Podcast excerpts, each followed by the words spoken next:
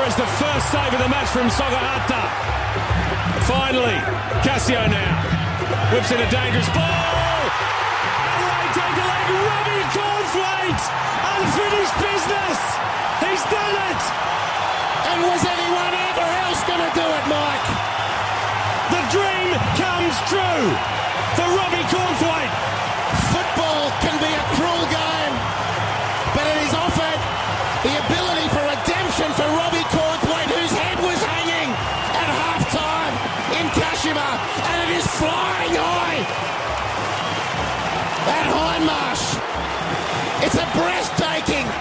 Of moment for a young player in their football career. Sogahata rooted to the spot. Finally, a good cross from Cassio and Robbie Cornthwaite. Redemption is complete. Adelaide are closer. What a moment for Robbie Cornthwaite. The best moment of his career, I'm sure.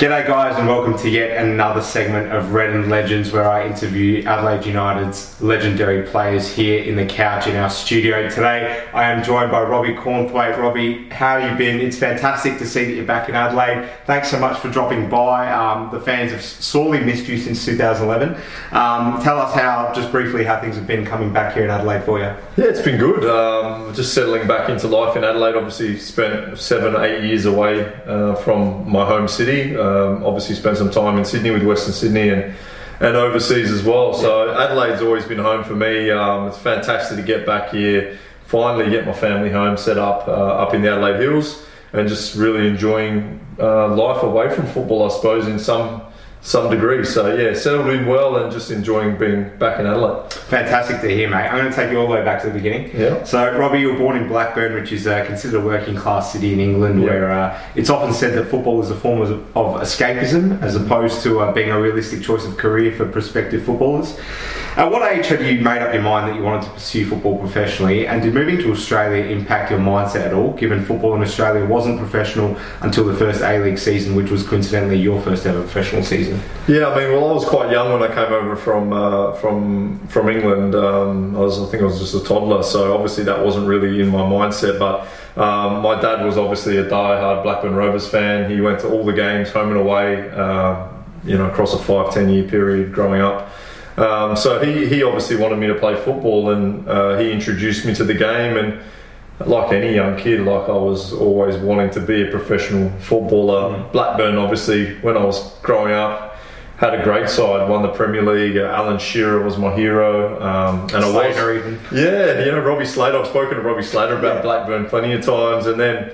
You know, we've had Lucas Neill, Vinnie Grella, and Emerton, and, and other guys go through the, there as well. So, um, you know, always just wanted to be a footballer, whatever that was in Australia, then, you know, that's what I wanted to be. And yeah, I think at one stage I said to my dad, oh, I just want to play one game on Hindmarsh Stadium. That was my dream. Wow. So yeah, pretty much ticked that off, and everything else was a, a bonus. Far out. There you go. So, um, just quickly tell us um, how, at what age had you gotten into Adelaide City? That was your junior club. Yeah. Um, was that from a relatively young age? Um, had you been noticed by anyone playing um, where you'd grown up? Um, how did it come about for you to join City? Yeah, well, I grew up in the northern suburbs, sort of like uh, Paravista. It's a small suburb, sort of like Modbury area. Um, and I was playing for Valley View in the Elizabethan districts, um, playing as a striker. That was from under sixes to about I was about nine, ten years old, so three, four years.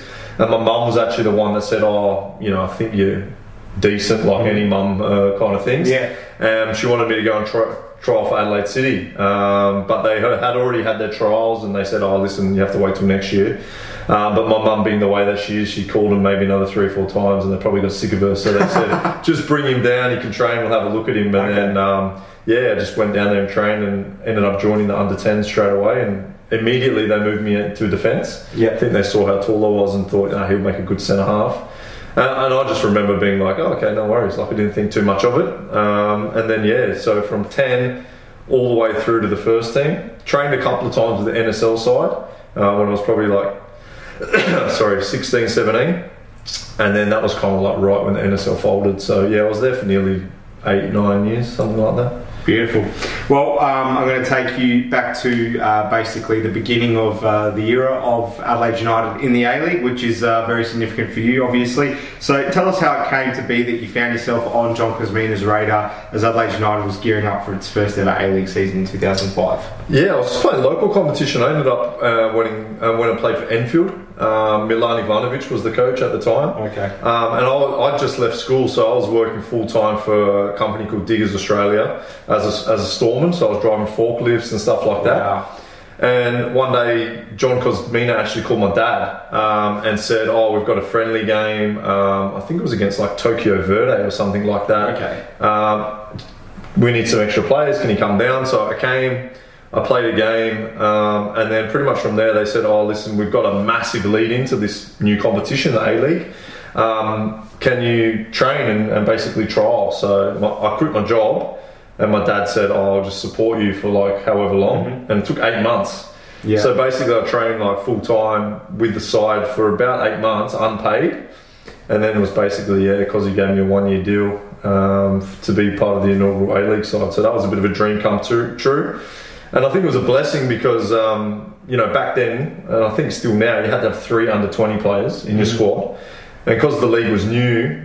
I don't think they really went out and found the best players in Australia, like from the AIS and that. I think they just saw like it's a cheap option. Let's get a couple of local boys. So it was me, Tony Hatzis, Michael Matricciani. Yep. Um, obviously, living at home, didn't have to put anyone up, and we all signed minimum uh, wage deals. So I'm sure now they go and source the best young players from AIS, Joey's, Victoria, wherever, and not really worried about that. So I think it was just ideally it was good timing for me.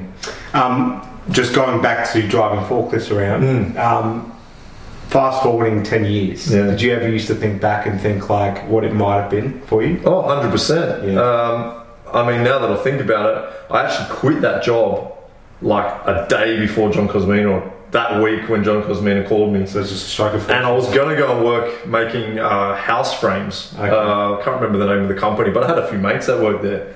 So I was like, oh, I'll just go and work with them and do that there. So well, I could easily, 10 years later, I mean, I did want to go to uni and stuff. It was only going to be for a year or two working. Um, but yeah, I could just be working in a factory now. Not that there's anything wrong with that, but it would No. be a completely different life to what I live. Yeah, it's very interesting. Yeah. Very interesting. Um, so uh, we'll move forward there, Robbie. So uh, tell us about the memories you have uh, for the following two seasons. You were young and you'd been given the status of being a squad player. Yep. Nevertheless, it was a very eventful next two seasons. We went deep into the 05-06 final series after finishing top and uh, had to endure the haunting 2006-07 6-0 loss to Melbourne Victory. Um, like like previously stated, um, you were sort of more of a squad player at this time. Obviously, still Yeah. very young, but um, I'm sure you, you've got plenty of memories to take out from that period. Yeah, I do. I mean, obviously, I was, you know, I think I only played. I've got a terrible memory when it comes to my own career. I've got to say, but I think the first year I only played two games. Yeah. Um, And that was as a fullback as well. as a right back, yeah. And then one of them was the last game of the season away against Wellington Okay. or um, New Zealand New Knights. Zealand Knights, Yeah. sorry. Uh, and then the very next game was the first final against Sydney FC, and it was over two legs. And I kept my, split, my, my position in the team, and I started at Hindmarsh. And I remember, I think Sasho Petrovski might have scored. I'm sure the fans can correct me if I'm wrong. As I said, I can hardly remember, but um, yeah, that was a, that was amazing for me to like get my debut, and then almost within a week or two, I was playing in a, in a final, Huge game. uh, huge Yeah. game. So, and obviously Sydney and Adelaide were like a huge rivalry Yeah. at that time. That was like the big rivalry in the A League, and um, most of my memories from those sort of years are, um, uh, you know, like just training alongside Ross Aloisi, Richie Alagich, Valkanis, um, Carl Veart, Vidmar, all these types of guys, and you know, they were like the senior players I looked up to then, and you know, I, was, I think I said it the other day um, to someone. I was very timid when I was young, and I was quite soft. Um, I was probably wasn't hard enough. Certainly not like coming up against those type of players. Yeah, sure. And and Cozzy used to get stuck into me a fair bit about it. Um, few less than kind words. Um, yeah. But yeah, obviously I grew out of that, and once I got my confidence and stuff, you know, I wasn't afraid to fly in a few tackles. Um, did it surprise you how successful we'd been so early on in those first two seasons? Yeah, I don't know whether it was because Adelaide United sort of had that base from before the A League, like they came in, was it last season the NSL? Yeah. Um, they sort of built that core of fans, um, you know, that friendly family club, retained a lot of the players. Um, and it was a very local based side. I know they you know, I think there was probably like 15 more South Aussies in that side. It was, you know, everyone was from Adelaide pretty much. So yeah, I mean, we just had a good spirit, and I can remember just like, you know, we were, there was almost a, I feel like there was almost a fight every game. Like Yeah. there was proper like you know shirt grabbing and coming togethers, and yeah, we weren't a side that was afraid to um to mix it with the the best of them. So yeah, we were just a very very you know battle hardened winning sort of team. I remember the five side games we used to play with like ruthless Ange Costanzo Yeah, and all yeah. these guys. Yeah, out the back, there's that little bit of grass out the back Yeah. of the stand. We used, Used to play five sides out there, and like used to be brutal. So I think we just took that into the in the games on the weekend. Yeah, right. Um, was was there one of the centre halves, Ange Costanzo, Michael Valkanis, Kristian Rees, even um, that took you under their wing more so than the others, or did you just sort of learn equally from everyone? Yeah, I think probably. Uh, no, I don't know whether they took me under their wing. Certainly, uh, Michael Valkanis Yeah. um, did a lot for me, and Richie Alagich as well. They're probably the two that most, uh, you know, that come to mind and helping me out. Um, obviously, Richie was a right back, and I was playing a lot more right back. But um, you know, I looked up to Michael Valkanis as well as a centre half, uh, a real sort of man. I like to say at the back, uh, real hard at it, a winner, didn't like to lose, wanted to win every tackle. Um, yeah, and he was good for my development as well. But um, almost, you know, uh, you know, I, I was almost had a bit of fear that I'd make a mistake and they'd, they'd yell at me or get stuck Okay, into me, yeah. and then that would almost make me play better because I didn't want to get yelled at. you know what I mean? Alright, so, yeah. um, yeah, I think they were the, probably the two, Richie and, and Michael Valkanis. Wow, there you go. Um, so you didn't break into the team as a regular starter at Adelaide until the magical 2008-09 season, during which time the club had to contend with playing on three different fronts in the Asian Champions League, FIFA Club World Cup, and the A-League. Uh, was it a point of frustration for you having to bide your time over the course of two seasons? Or did you feel that this meant you learned what you needed to as an understudy in training sessions uh, without the cameras on you, etc.? To be honest, I think I was probably just happy to be there. Like, Yeah. I don't know if that's the right mentality to have. You know, if I'd tell people to be like that now, I'd probably not. But, um, you know, I kind of like knew my place. Like, I never really thought I was that good Yeah. uh, as a youngster. I probably lacked confidence. I didn't think my touch was that great. Um, so I probably had a lot of work to do. And, um, you know, those two years of, you know, not having that pressure of playing week in, week out might have helped me. I don't know. Um, in saying that, you know, I was only on a one year deal, then the following year, one year deal, So following year, one deal, deal. Yeah, so I was always like, you know, under sort of, you know, am I going to get re signed next year? But at the same time, like I said, I think the timing, everything for me in my career has just been about timing. And I think the timing of me becoming a professional at the start of the A League, it was probably perfect because, you know, they're like, oh, Robbie's young, he's from Adelaide, he's cheap, like whatever, I'll just keep him around, you know. And I'm sure they did see some potential. Um, but yeah, I never felt like, why am I not playing? Why am I not playing? Um, although I did feel, I, you know, at, over time, I, I, I did become ready to play. Okay. Um, I've never asked anyone this, but um, the transition from Kosmina to Aurelio Vidmar, um, there were some real scars left after that grand final. Um, and obviously, Cozzy going in the way that he went, Yeah. um, it wasn't exactly sort of a nice departure. Um, Aurelio Vidmar had been a senior coach. Um, what was the mood like in the camp? Do you remember? Um, Long, long way back. yeah, it is a long way back. You know, I do remember the the sort of the way that it all unfolded wasn't the, the greatest. I think Ross Aloisi as well. Yeah. Um, I just think the fallout from that uh, that grand final was massive. Mm. Um, you know, the result was obviously huge, and I actually wasn't at that game. I was away with Olyroos. I knew I wasn't going to be in the squad at all. Um, so I basically stayed with Olyroos and just and played in Hong Kong, I think it was. So I kind of missed a little bit of the turmoil. Yeah. Um, but again, like Aurelio Vidmar is, was doing a great job as an assistant. He's an Adelaide guy. You know, he deserved probably his opportunity. He was a very different coach. Um, it's always hard, I think, an assistant becoming the senior coach because more often than not, the assistant's the one that jokes around with the players, is like more friends Yeah, with yeah. the players. And then you go into that senior position. But you know, I got along with Vidi well. Um, he gave me confidence. He gave me probably my first real opportunity to play, and, and we played some very good f- football under him as well. So, although there was a bit of a hangover, Yeah. um, you know, I think we got got over it, moved on pretty quickly. Absolutely, we'll get into that in a second. I just want to ask quickly: um, Are you able to sort of outline the main differences between and, and Vidi as coaches? Because obviously, going back a while, um, the sort of level of coaching uh, hadn't really progressed to what it is now. Yeah. Um, but nevertheless, uh, you'd still probably assume that they're two very different kinds of coaches. Yeah, they probably are. I mean, like I said, I, my memory's not great. Um, I can only remember certain things about them.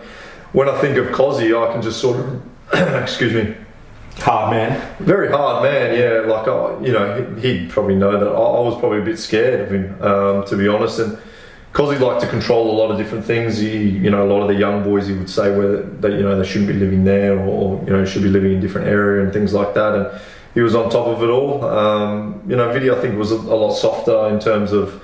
Um, not softer in like in discipline, but certainly not that hard edge uh, fear. I didn't have that fear put in me like I did from Cozzy, and whether that was because he was an assistant and became the senior coach, but. I remember Vidi taking me for sort of one-on-one training drills uh, to improve either my left foot or my heading, and you know he probably should take a lot of credit for the amount of goals I scored because he was the one that taught me how to head a ball properly, I suppose. Wow. Um, when I think about it, he used to he used to cross the ball in from wide areas, and you know a lot of people try to flick the ball. And he used to tell me just you know pick your head through the ball, regardless if the goal's over there. If you head through the ball, it'll go in that direction. So he There used you to go. spend some so, you know bit of time after training. He used to just whip in the crosses, and I used to just head them into the empty net, and who knows how much of um, you know that helped me.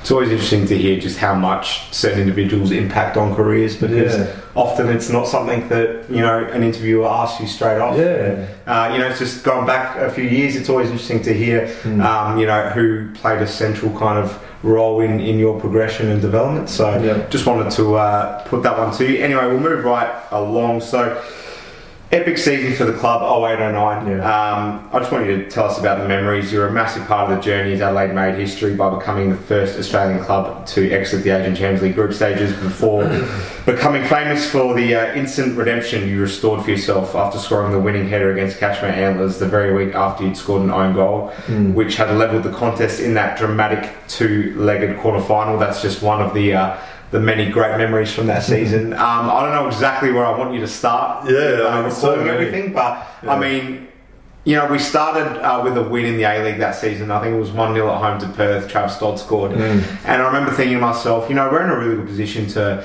to actually be a surprise packet in Asia. You know, like um, hopefully we'd learned from the lessons of the previous year. We, Yeah. we were the only Australian club going into it for a second time. Yeah. Um, so I remember thinking to myself, I was quietly confident we could actually do something. Yeah. Um, from the moment that uh, we held on against Changchun Yatai in that ridiculous nil-all draw, And it was delayed because of an earthquake. I don't Yeah. remember. I think we stayed an extra day or something like that. well, you, you'd know better than I yeah. I mean, like, would I?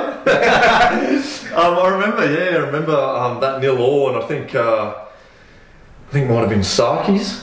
Was Kristian Sarkies in that song? Yeah, he was, He yeah. got hit in the face with a Yeah. battery after the game. Someone threw a battery and hit him in the face. Can't remember if it cut him open somewhere, but there was the earthquake. I think the game was delayed 24 hours.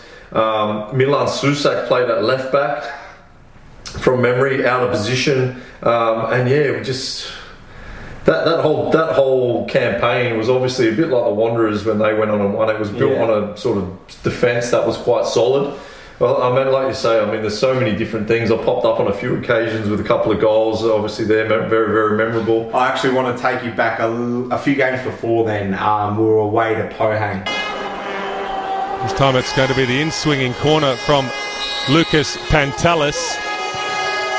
Good height on the delivery as well. Free header, the opening goal. Dream start for Adelaide United. And it's Robbie Cornthwaite. So close a moment ago. This time he has delivered. Well, two set pieces. The first one nearly a goal for Cornthwaite. The second one, he makes no mistake. It's a decent ball in from Pantelis. The keeper doesn't come. It's a free header. Really unchallenged. The Pohang Steel- Steelers coach won't be happy with that.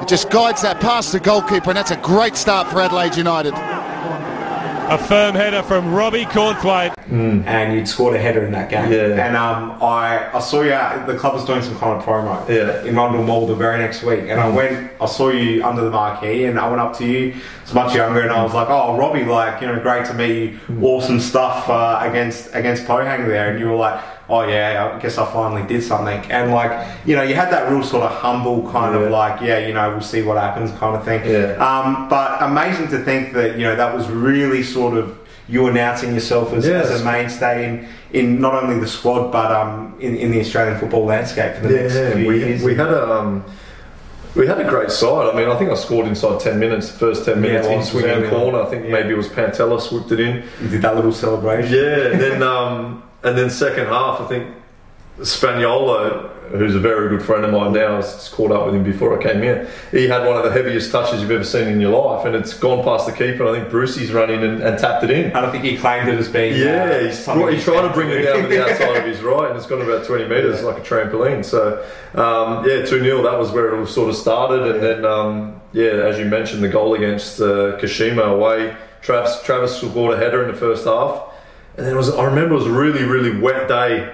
I think it was an in swinging cross on the right hand side, and I've gone the clear with my left, and it's just come off the top of my boot and just like flown into the bottom corner pretty much. And you know, we hung on for a one all, and then to come home and, and score the winner. Probably wasn't the best of headers. Kept it down at least. I think he might have skidded it, and the keeper. I don't know what he was doing really. He It, should have it, saved it was it, a Ca- Cassio ball in, I'm Yeah, it sure, was and it didn't come in with a whole lot of pace. Yeah. You really had to like give it as much as you could. Well, as much shit as I've just given Spaniola, he was the one that chased back, put in a slide tackle, won the ball back, and for some reason, in open play, a right back has found himself on the penalty spot to nod one home. So I think Trav was playing right wing, Travis. Yeah. I think he might have come inside with a ball. Actually missed an open goal. And he was, yeah, so he's come inside and he's found himself in the middle of midfield. So I just saw an opportunity to get forward, got forward, and yeah, where I celebrated was right in front of my parents. Like that's where they sat. So That was incredible. Yeah, it was a incredible good memory. Um, Yeah. I've never seen. I mean, having gone to Cooper Stadium since the dawn of the A League, Yeah, I yeah. haven't seen many nights where Yeah. it's been rocking like it was that, that, night. tho- those knockout games against um, Bunyod Felt like a Kor- real European Yeah, night, those didn't against Bunyodkor and against um, and against Kashima, they were just like massive midweek games, huge midweek games. And like you say, I remember when we used to travel away, we used to hear about all the pubs and everything was full. Like it was just. Yeah, the whole uh, you know the whole city was just like a buzz, wasn't it? So Yeah, yeah, fantastic times, and like you know, it's been over ten years now. Um, people still talk about it a hell of a lot. They do. Um, that uh, that away leg against Kashima Hmm. was that the lowest you'd felt throughout your entire career at that point? Yeah, probably. Yeah. Um, Did Vidi talk to you throughout the week? I mean, No, not that I can remember, to be honest. I think it's one of those things where, you know, as a player, when you do something like that, you almost like I see it in today's sport, even in AFL or rugby. People make a mistake like that, and then people like coming up to them, getting around them, get, like just they know what they've done. Like Yeah. they, they know you, how you feel. I feel like sometimes like I, I, I would, and I'm quite sure it happened. Like I would prefer just people just leave me alone. Like Yeah. you know, I know what I've done. Unless you know that person's a bit fragile or something, maybe then you need to go to them. But I, pre- I I think just leave the person alone. They're a professional athlete. They know they've made a mistake. You know, just get on with it. I suppose. absolutely. I mean, I haven't heard of many cases where someone has um, really sort of redeemed themselves like in that kind of time frame. Like it was just. I can still remember the Andy Harper absolutely com- commentary. Oh, it was. He was blowing up. He, Yeah. he needed a drink. His throat was um, his throat was gone. Piece of redemption, I think the line was. Redemption for Robbie Cornthwaite, Oh, mate, it was just yeah. I'll never forget it. But um, Yeah. I do have uh, viewers telling me that um, to emphasise that that one game and that one header, Yeah. um, because it was probably the greatest moment you had in a red shirt. I would, Yeah, I think so. Yeah, I, I think so. I think. Um, I mean, it wasn't the best game that I played for Adelaide No, no, United. no, I think there was better games that I played, but I think that header, yeah, it's probably what people remember me uh, most for. I'm thinking. So no, I'm, I'm obviously very proud of that, and the proud that we went to the final. And as you mentioned, the same season we went to the A League final, and I thought we were unlucky not to win it. Um, Absolutely. you know, the red card early on that that certainly hurt. Uh, inside what 10, 15 minutes. was it you who'd been spat on? I got spat on, yeah, by Nay Fabiano. Yeah. but I think that was that, That wasn't the grand final. That wasn't the grand final. Yeah. Um, not, it was either that season, or the season before or after. Heavily replayed moment though. Yeah, I think he got ten Yeah. games. Yeah. for that. Yeah, got a straight red. yeah. It, it went over my head actually. Yeah, yeah. It's pretty good at spit to get it on top of me. Robbie Cornthwaite in some strong words and then definitely appeared as though there was some spit from Nate Fabiano. Robbie Cornthwaite not happy.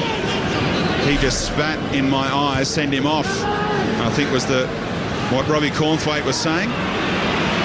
Um, tell us about the Club World Cup as well. Obviously, um, a lot of people tell me that uh, those that were a part of that squad that um, it was just like next level because FIFA paid for all Yeah, expenses. exactly right, So, so- as a uh, northern suburbs boy, Yeah. suddenly you're, um, you know, flying in, you know, business class or Yeah. whatever it was, and staying in five star places. Like, was this?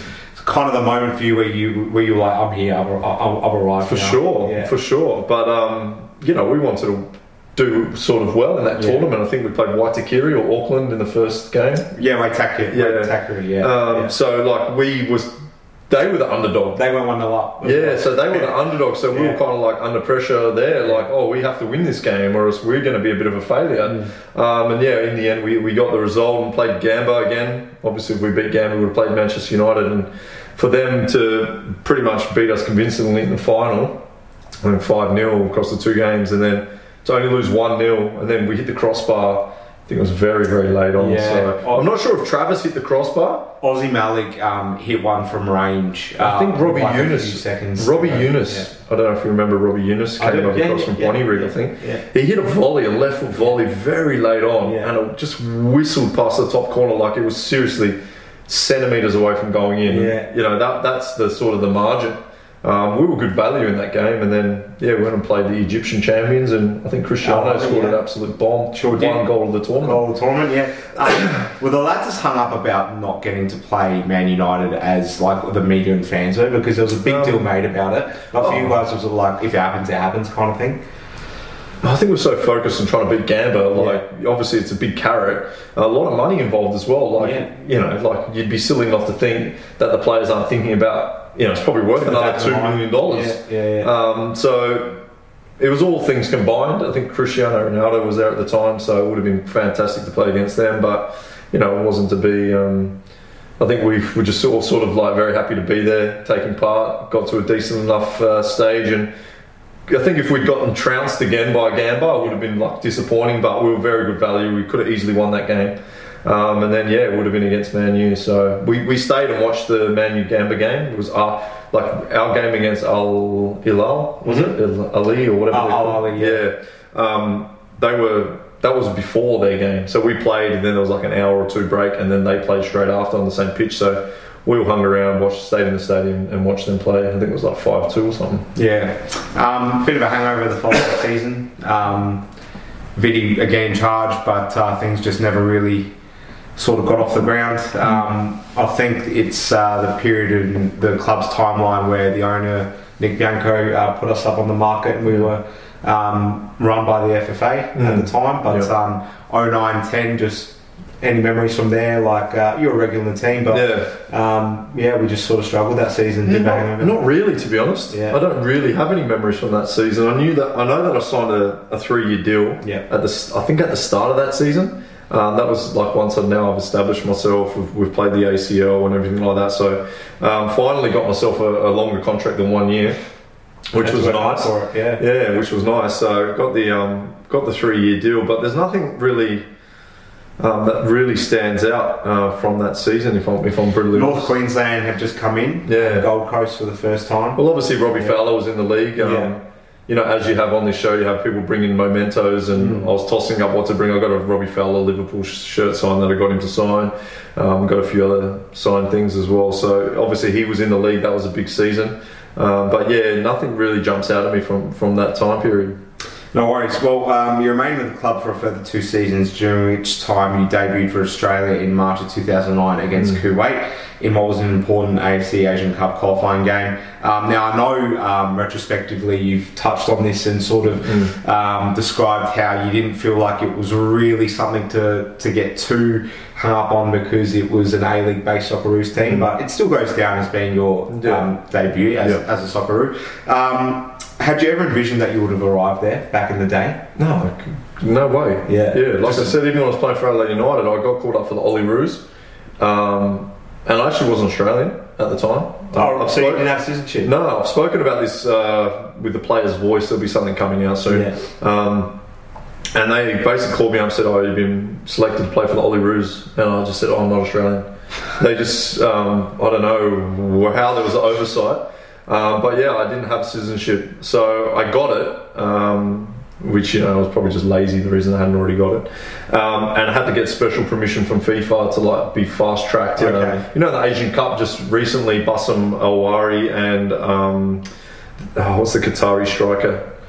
You were doing the coverage. Ma- Mawaz, uh, Almoez Ali. Yeah. They basically were the same situation as me. So they moved there when they were young. Yeah. They'd stayed there the whole life. They, were, they, were, they just had to get the citizenship and then they'd get permission. But they went about it the wrong way, so legally they weren't, you know, meant to be playing. But I just got it done properly. FIFA was like, yeah, no worries. You're not some guy that's just rocked up to get his citizenship. You can play straight away. So fast forward 2009 obviously yeah got my socceroos debut but like i said to you like me personally i'm sure there's other people out there that that's like the pinnacle of their career but uh, for me it had a little asterisk next to it because it was like an a-league based side it was like a one-off thing you know even if you scored a hat trick you'd probably be very lucky to make the full squad the, sure. the, the time after so yeah it was nice uh, came off the bench as a striker I chested one down actually to Arch, uh, Mitch Nichols and he blazed it over. I was spewing. Classic Mitch Laid on, laid on. Um, yeah, so yeah, it was nice to play, but uh, you know, in the back of my mind, I, I had aspirations to, to make a full squad, I suppose.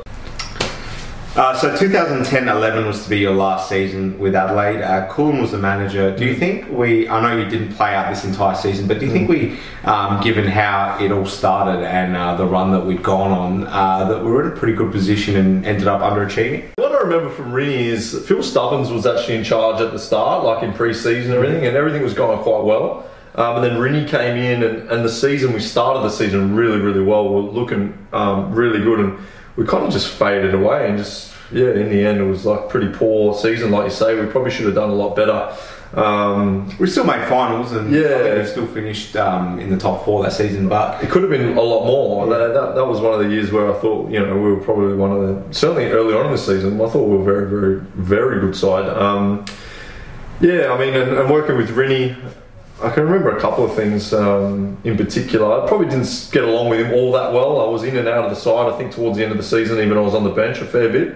you wouldn't Um, be in a minority of, those that say that they didn't get on with him too well, which, Yeah. which kind of staggers a lot of fans because we were so good that season. But then again, it wasn't his squad. True, but um, I mean, maybe that's a sign of a good side that you know they didn't really see eye to eye with the coach, or uh, you know agree with some of the things that he was doing, and yet um, we still had a pretty successful season. Like could have been a basket case of a season and finished outside the finals and and all that. So yeah, maybe a credit to the the squad of professional players that got on with the job. But um, yeah, I was.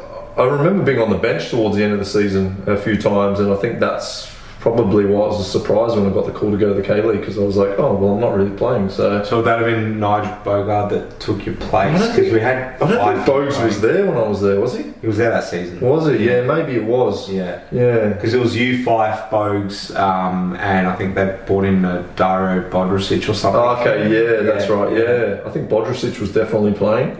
Yeah, so like I say, it wasn't my best season, and because I had that, think I still had a year or two left on my contract. Yeah, so would've, yeah. I was kind of like, oh, you know, well, I'll be back here again next year, kind of thing. And then yeah, the move to Korea like literally came up out of the blue. Um, was that correlated at all to uh, the campaign we'd had in Asia prior to that season starting? So we had a um, an Asian Champions League um, group stage campaign. We didn't get out of the. Oh, we did actually. We got out of the group and Lost then against yeah, uh, Jeonbuk, was it? we lost to them. I Um, scored in that game, I think. yeah.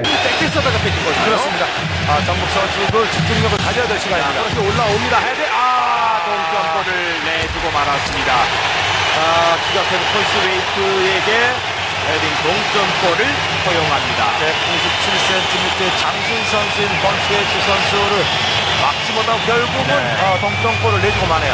Yeah. Was it because I think it was three two loss? Yeah, I we, think we so. called it back to two all. Yeah, that was a good game. Yeah, That yeah, a it great was a game. real end ten kind of game. Um, but that exposure, that brief amount of exposure you'd had, did that um, did that boost your chance of getting a move in Asia, which obviously then happened in March of 2011? Oh, I think so. I think like every time we played in Asia, I probably did okay. Probably you know, earmarked. yeah, I think so. But you know, I've explained um, another time. I can't remember on what what uh, show I was on, but you know, like transfers sometimes work very differently to what maybe fans think. Like it was basically the club in Korea going to a Korean agent and saying we want an Asian centre back. Okay. It's then up to him to go and find one. Like they don't say we want Robbie Cornthwaite, and then he reaches out to all his contacts. Probably reached out to one in Australia and said I need a your best three Aussie centre backs. These are the attributes: tall, strong, whatever. And he'll say, okay, here's three. Maybe he said me and two others. And then you know he's taken that to the club, and they've looked at all three and probably just gone, okay, this is the best one. Let's get him. Wow. And I think that's why a lot of the time transfers don't work out because they haven't specifically asked for that player. I mean, they, that does happen, obviously. Mm-hmm. It's certainly at the top level and even in the A League, they'll say, okay, we want this guy. But, you know, usually you're choosing from a vast number of players and trying to narrow it down. So, you know, Jeonnam Dragons didn't say we want Robbie Cornthwaite. We just want this type of player. And I just happened to be the one they chose.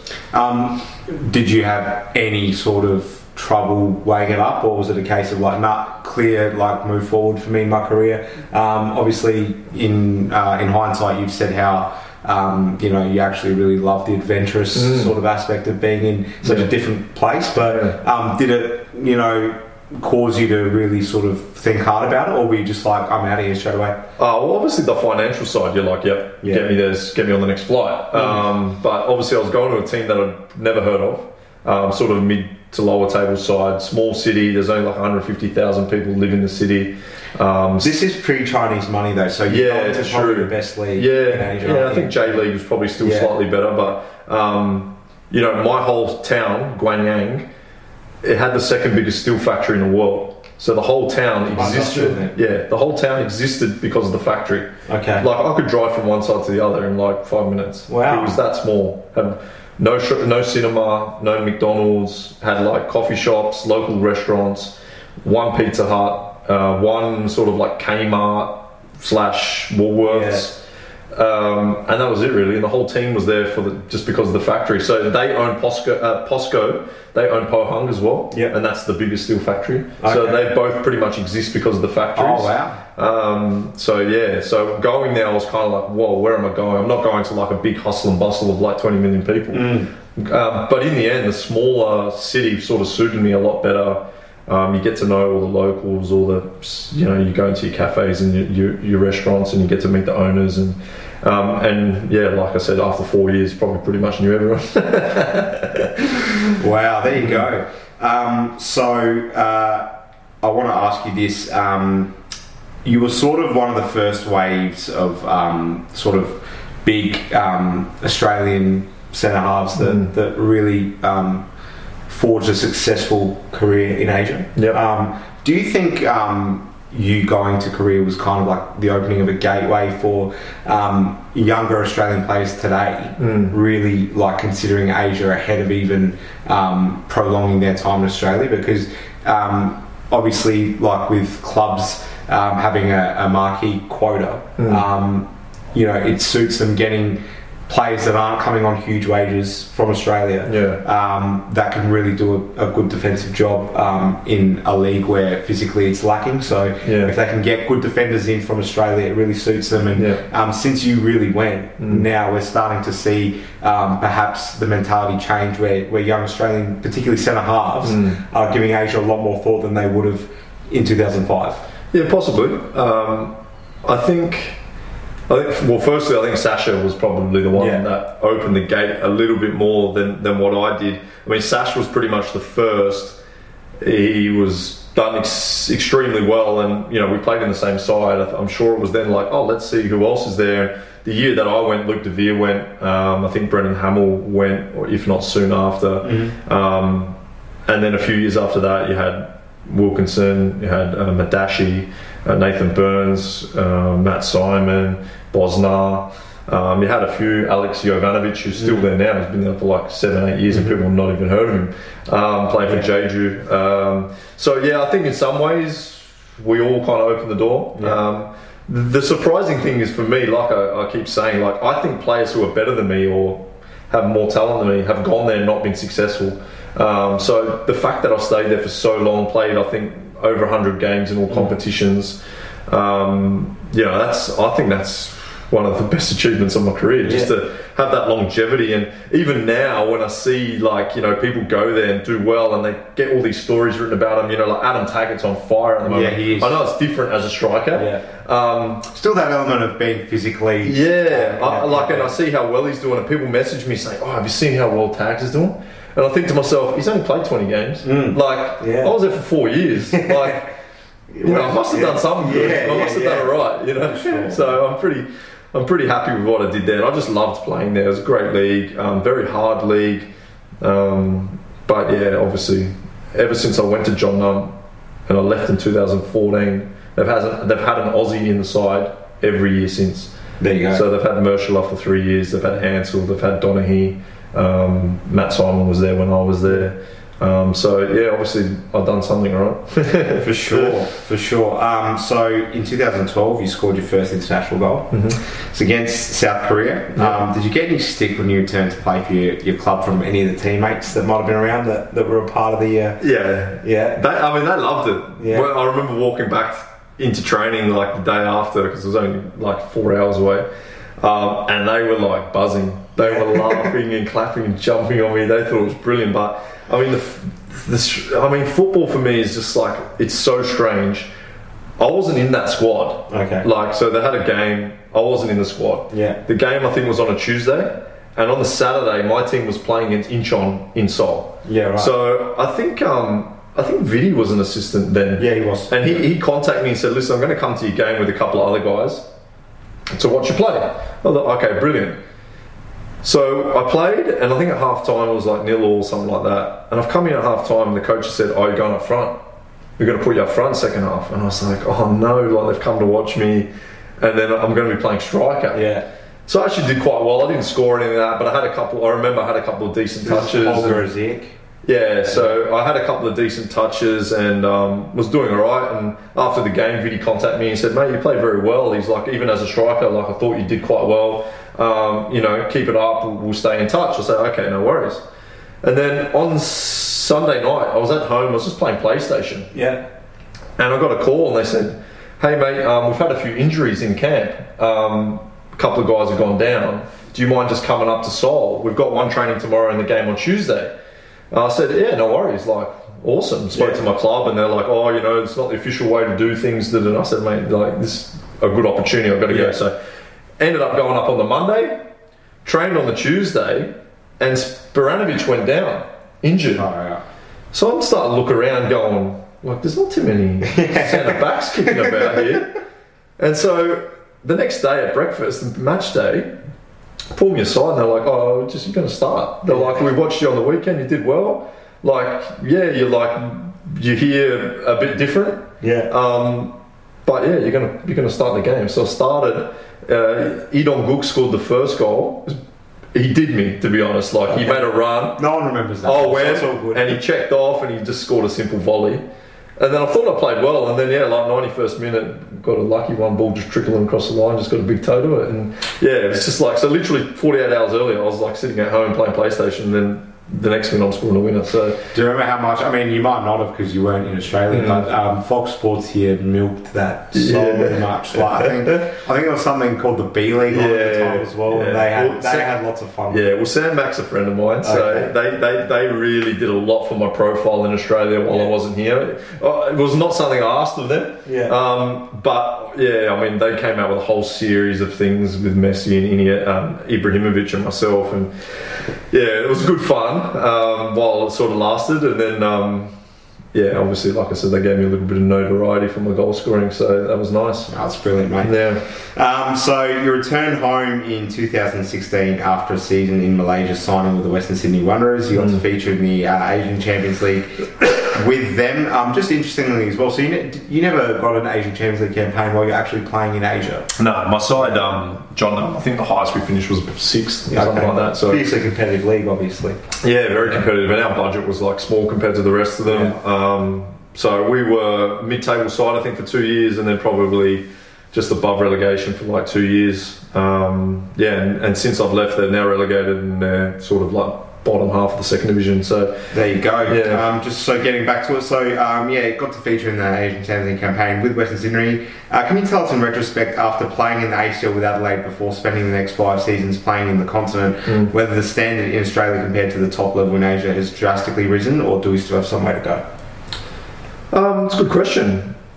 I think to the top sides in Asia, like you can see, like now in China and Japan, some of the money that they're spending, even like Korea. I mean, like Jeonbuk, who are you know usually win the Korean league have one it the last what four or five seasons. I think they're like their wage bill's like twenty something million, Okay. and they spend double what whoever finished second spends. So they still second still spending like twelve million. yeah.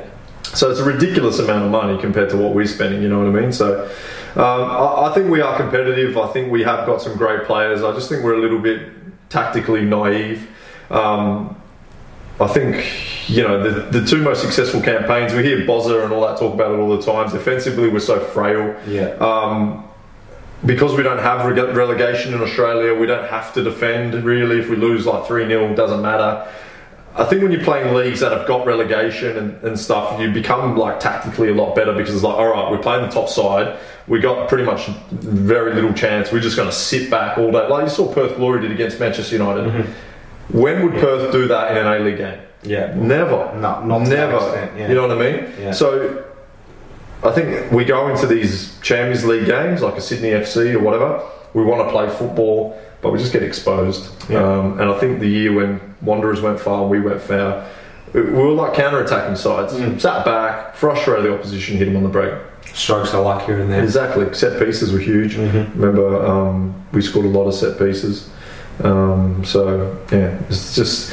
I do think Asia's ahead um, in terms of training facilities and everything like that. Yes, we can match it with them, but I think you know they, more often than not they're going to have our measure, which we've seen recently. You know, I think Melbourne Victory have lost like 14 out of 17 away Champions League games or something ridiculous like that. So, and this is supposedly one of our strongest clubs in Australia. So, Quite a mystery. yeah, it's still got some way to go, I think. But like um, you know, some Fox Sports pundits and that say like until we get rid of the salary cap and, and things Big like burdens, that, yeah. you know, it's going to be tough for us. Let's um, focus a little bit on your time at Western Sydney. So obviously um, you were there, got to experience playing under Popper, who we all know you have a massive amount of respect for. Yeah. Um, I'm sure you would agree, probably the best coach you, you've ever got to play under, Yeah. at, at least in Australia. Um, Popper ends up going um, right on the dawn of the uh, 2017-18 A-League season starting, and uh, the club, uh, after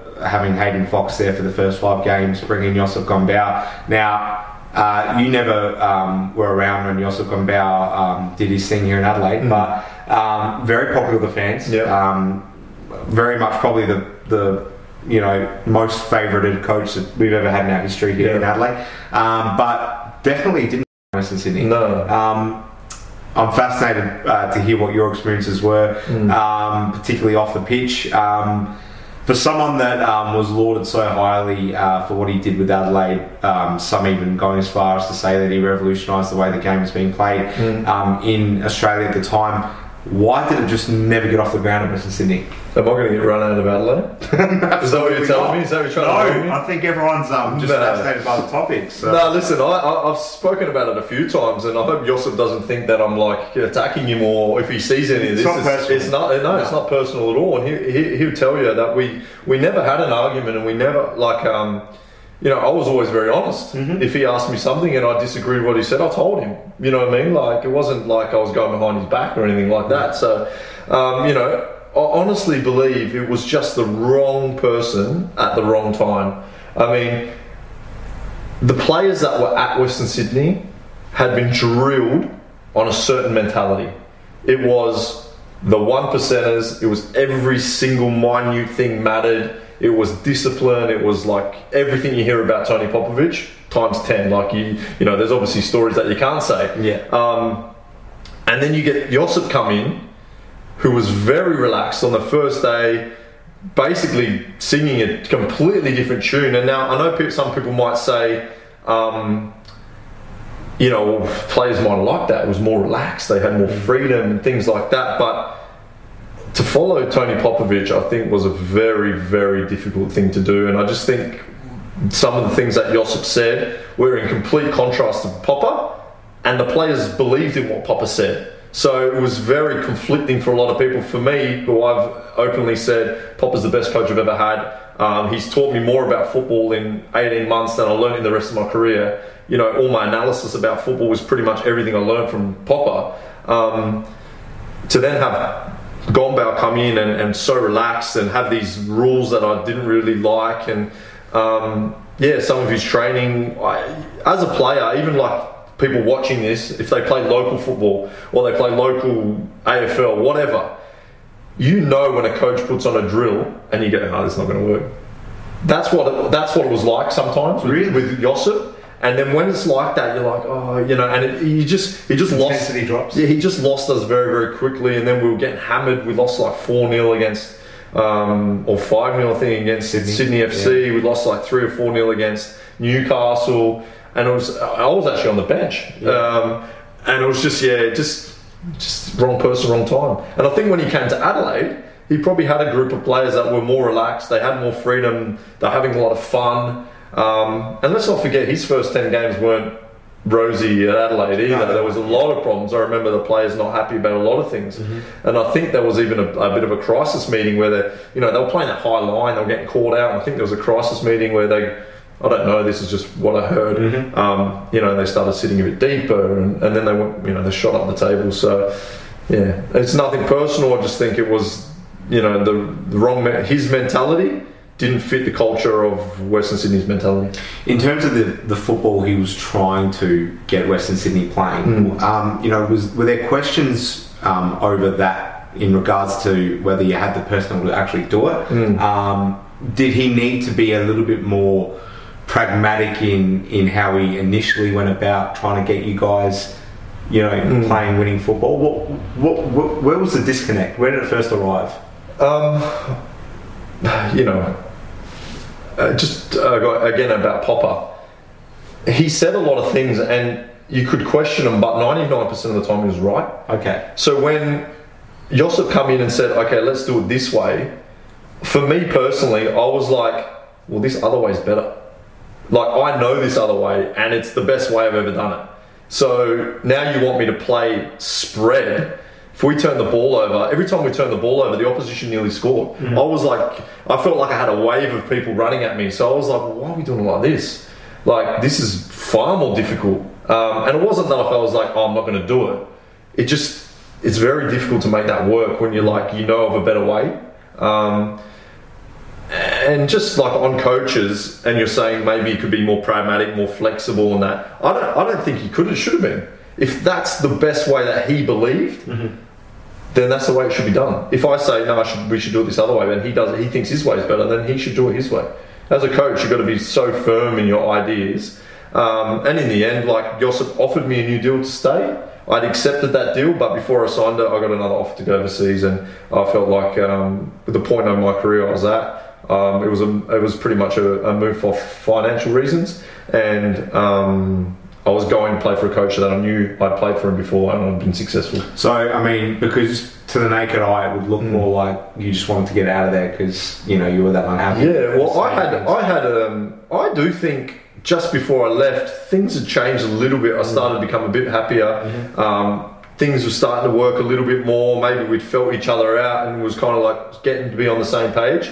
And I'd had conversations with Josep where I'd said, listen, I'm the captain of the club. I said, like, you know, my family's happy here in Sydney. I think, you know, if I was to stay on, it'd be good for both of us. And, and, and he was open to that. We, all the, I spoke with the club and, and Josep, we all spoke. And yeah, it was all agreed that I'd stay on. Um, I had, like I said, I had the offer, I had the contract.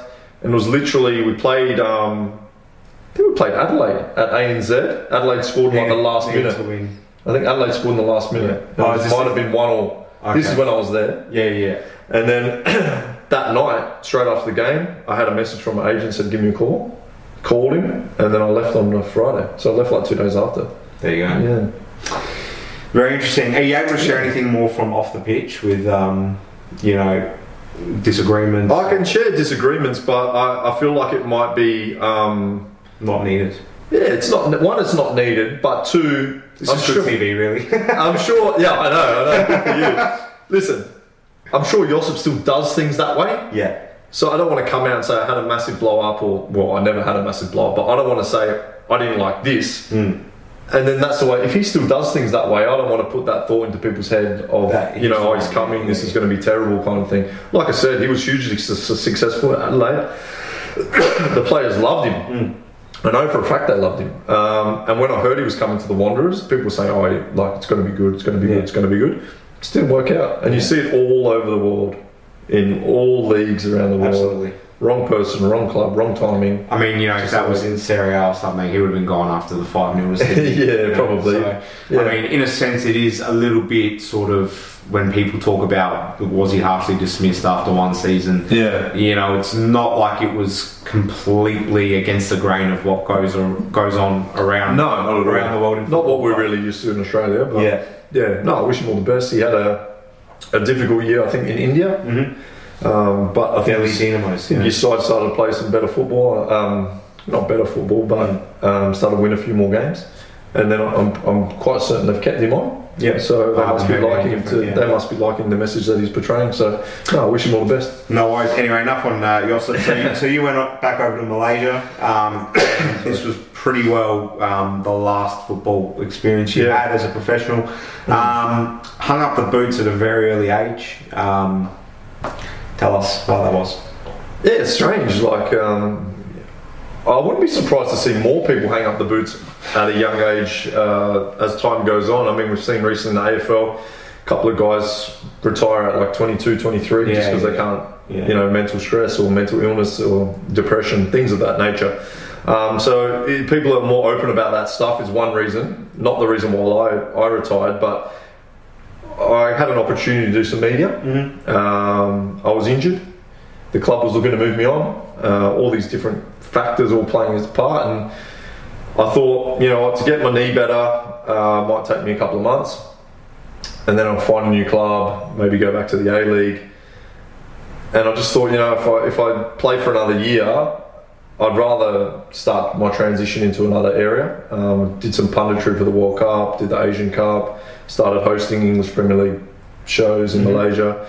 Um, and I just really enjoyed it. And yeah, since I've retired, I can't say I've missed playing. Like I've had a few calls to go and play local league, um, but I'm just not interested to be honest. Um, I went and watched a local league game recently, Adelaide City, my old side against Campbelltown, and after I caught up with you know Daniel Mullen and, and uh, Iain Fyfe was there, and Joe Mullen and Phil Stubbins and. Matricciani, and it was great to be mixing with those guys again, and I felt that like buzz of like banter, and it felt like you're in the in the locker room. Yeah, yeah, yeah. And and I got that feeling. I'm like, oh, this I, I like this, you know. But yeah, I just think if I was to play and I got injured, it would just be such an inconvenience to my life that I just I just yeah, it's not worth it. I mean, you weren't you weren't young, but Yeah. 32. Most people just have a perce- perception that Yeah, it should be know, 35 Defenders, you know, go on forever. So Well, I suppose I'm lucky enough in the fact that um, you know some people need to play. Yeah. People like I have to play. Um, you know, even like when they can't get an A League gig, then they're Mm. like, I need to play in the local league, and they just, you know, I'm happy with where I'm at in my life, I suppose, and to be able to just, you know, say to myself, all right, that's enough. I'm Yeah. happy to finish now.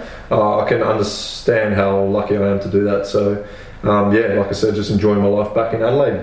Did you ever think, like, when you were making the decision that, you know what, I am still at a point where, um, like, you know, you were definitely easily considered one of the best centre backs in the A League before you'd gone back to Malaysia? It's kind of you. Um, well, no, I'm being quite honest, and, and you know, it wasn't like a, a point in time where people were like, "Oh, geez, he's 37." Like, you know, he's just clearly, you know, playing for money or whatever it is. Like, Yeah. you'd gone out at a pretty good time. You know, when when people um, still had a very good impression of you. Yeah. Um, did, did that ever sort of play a role? Not just- really. I mean, like, I'd be lying if I said I didn't care what people thought because, Yeah. uh, you know, gr- even playing for Wanderers, like, it's it's a, it's almost like a disease, I suppose. Like, after a game, I'd be straight on Twitter, straight on Instagram, Wow. searching my name, seeing what people are saying about me, and it's unhealthy to do that. But it's common. But it's so common, you don't understand. Like, it's almost like uh, players shouldn't be allowed to go on their phones for like five hours after a game or something Yeah. like that until they've calmed down and everything. But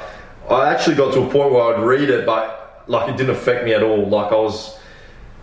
When I was younger, it would really affect me. I'd Okay. lose confidence over it, um, but it probably wasn't as prevalent, like to find the comments. You know what I mean? Um, but now, you know, like honestly, I couldn't care Yeah. less what people say about me. Like even when I do stuff for Fox or whatever, you know, people say, "Oh, you know, this and that." I just laugh. Like I honestly couldn't care less. If you're getting- I think it's fun. I think it's funny. social media hate for being on Fox, then I don't know what's going on. No, no, no. To be fair, I've only had a few things here and there, and I just laugh. I think it's funny. Well, Robbie, uh, it's been amazing having you on the show, mate. Um, fantastic to get you in here. Um, clearly a legend. Uh, spent a handful of seasons with the club. Um, there for some of the greatest memories we've had, um, and and one of the, the greatest centre backs Australia's produced in the modern era. So Oh, that's a big shout, but I'll take it. it's not. that's a big shout. Let us know your comments about that one. I'm sure all viewers will agree. Um, Robbie, thanks so much for stepping in, mate. Um, we wish you all the very best in your future endeavours. I'm sure um, there's plenty to uh, look forward to in, in terms of seeing you um, in and around the place um, in a media sense. You've, Yeah. you've done some stuff at Fox, and I'm sure uh, things will come together for you soon, and uh, we'll be seeing a lot more of you. But great to have you living back here in Adelaide as a local lad and uh, one of Adelaide United's greatest ever players. Robbie, been a pleasure. Thanks for having me, so mate. much. Really enjoyed it. Thank you. Beautiful. Cheers.